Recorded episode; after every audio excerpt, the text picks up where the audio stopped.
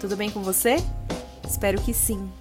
Eu sou Gisele Alexandre e esse é o Manda Notícias, um podcast que leva informação de qualidade e promove a cultura periférica na Zona Sul de São Paulo.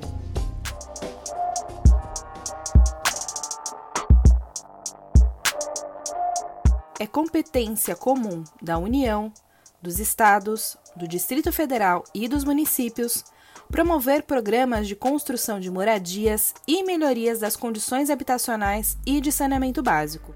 Não sou eu que estou falando isso, não. Quem diz isso é a Constituição Federal de 1988. Ou seja, moradia digna é um direito de todos e todas. Será? Os problemas que eu e os meus vizinhos enfrentamos por conta do córrego é medo e insegurança principalmente no mês de janeiro, pois é a época de chuva. E o poder público poderia olhar com mais atenção e carinho para a população que vive em torno do, dos córregos em geral, pois entra prefeito e sai prefeito e o problema continua. Essa que você ouviu é a Maria Rita do Amparo, professora e moradora do Jardim Campo de Fora há 25 anos, bairro que fica no distrito do Capão Redondo. A Rita é vizinha de uma favela que foi construída na encosta do Córrego dos Freitas. Vale dizer que esse córrego nasce no distrito do Jardim Ângela, passa pelo Jardim São Luís, pelo Capão Redondo e deságua no córrego do Morro do Oeste. Um percurso de 4 km e 500 metros de águas poluídas pelo descarte irregular de lixo e de esgoto que percorre áreas administradas por duas subprefeituras, a do Mbamirim e a do Campo Limpo. Mas não é só isso. De acordo com dados oficiais da Prefeitura de São Paulo, há 16 favelas ao longo do Córrego dos Freitas, onde estão mais de 12 mil casas. Se tratando de qualquer rio na periferia, não tem como separar a questão ambiental da questão da moradia, uma vez que a maior parte das margens dos nossos rios aqui, desde as décadas de 80 e 90, estão ocupadas por favelas. É importante dizer que isso acontece pela falta de políticas públicas de habitação que deveriam garantir o acesso à moradia digna para a população mais pobre. Qualquer projeto de recuperação, canalização ou controle das enchentes de rios ocupados por favela provavelmente vai prever a remoção de pelo menos uma parte das famílias por conta de uma lei federal conhecida como Código Florestal, que determina que ao longo dos rios e cursos d'água seja mantida uma faixa de pelo menos 15 metros de cada lado do rio sem nenhum tipo de edificação. Com isso, uma vez que tem remoção de famílias, precisa ter junto a essas intervenções a provisão de novas moradias. Intervir em rio periférico com favela sem um projeto habitacional junto é investir dinheiro público no controle de enchentes ou na recuperação dos rios, mas criar um novo problema que é a demanda total por habitação das famílias removidas e até mesmo estimular a ocupação de outras áreas que deveriam ser ambientalmente preservadas, já que as famílias removidas vão precisar morar em algum lugar.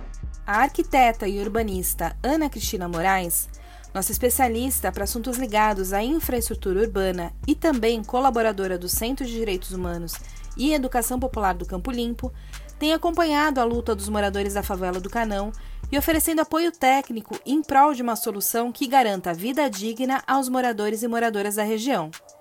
E essa luta é bem antiga, como me contou o líder comunitário Batista.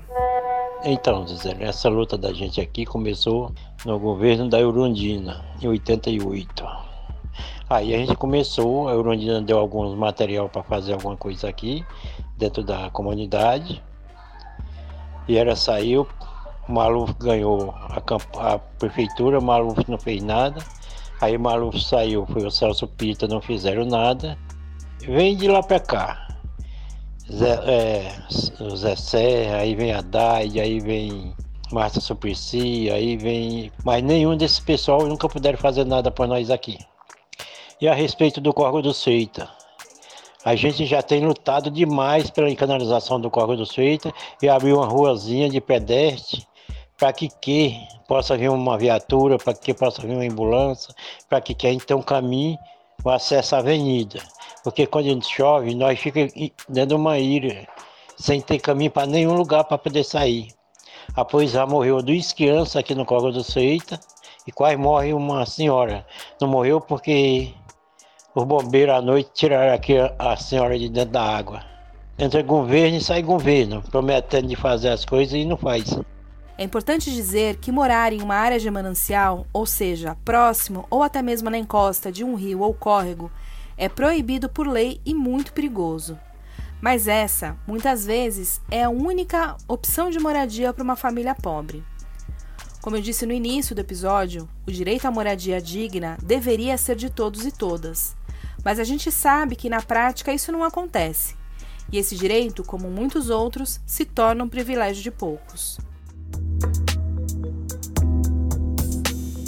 No caso do Córrego dos Freitas, os planos regionais das subprefeituras do Campo Limpo e do Mirim, que são instrumentos urbanísticos que detalham no território a política de desenvolvimento urbano do município de São Paulo, esses dois planos colocam como diretrizes para a área melhorar as questões habitacionais, ambientais, de saneamento e acessibilidade.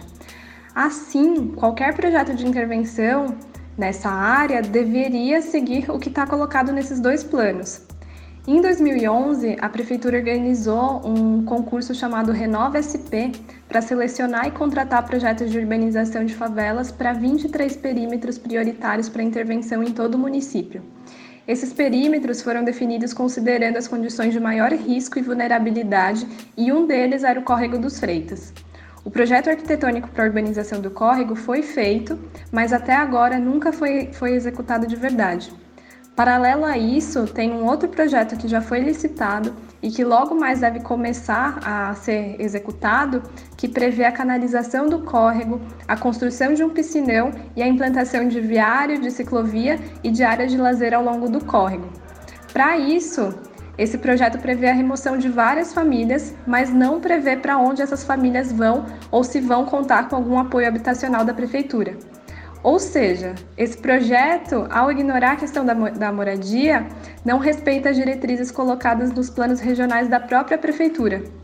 Esse projeto ignora também a existência do projeto de 2011 do Renova SP para a urbanização da área. Então, hoje a luta é para que no Córrego dos Freitas haja um projeto de controle das enchentes e melhoria ambiental, junto com um projeto de melhoria e provisão habitacional. Se você mora na região da favela do Canão ou é um especialista da área e quer somar nessa luta, no dia 13 de junho, no domingo, às 10 horas da manhã, vai rolar uma reunião com moradores e lideranças comunitárias para tratar deste assunto. O encontro vai acontecer no Bar do Batista, que fica na Avenida Agostinho Rubim, número 20, no Jardim Germânia, na favela do Canão. A gente vai acompanhar a mobilização dos moradores e, assim que possível, a gente traz novas informações porque se é importante para o morador da quebrada, é importante para nós. Beijo grande, se puder, fique em casa e tenha fé que isso vai passar.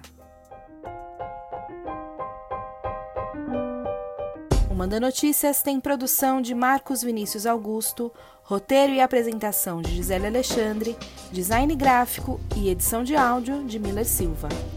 A realização deste episódio tem o apoio da Fundação ABH. Você pode conferir os episódios anteriores do Manda Notícias nas principais plataformas de áudio ou nas redes sociais: Facebook, Instagram e YouTube.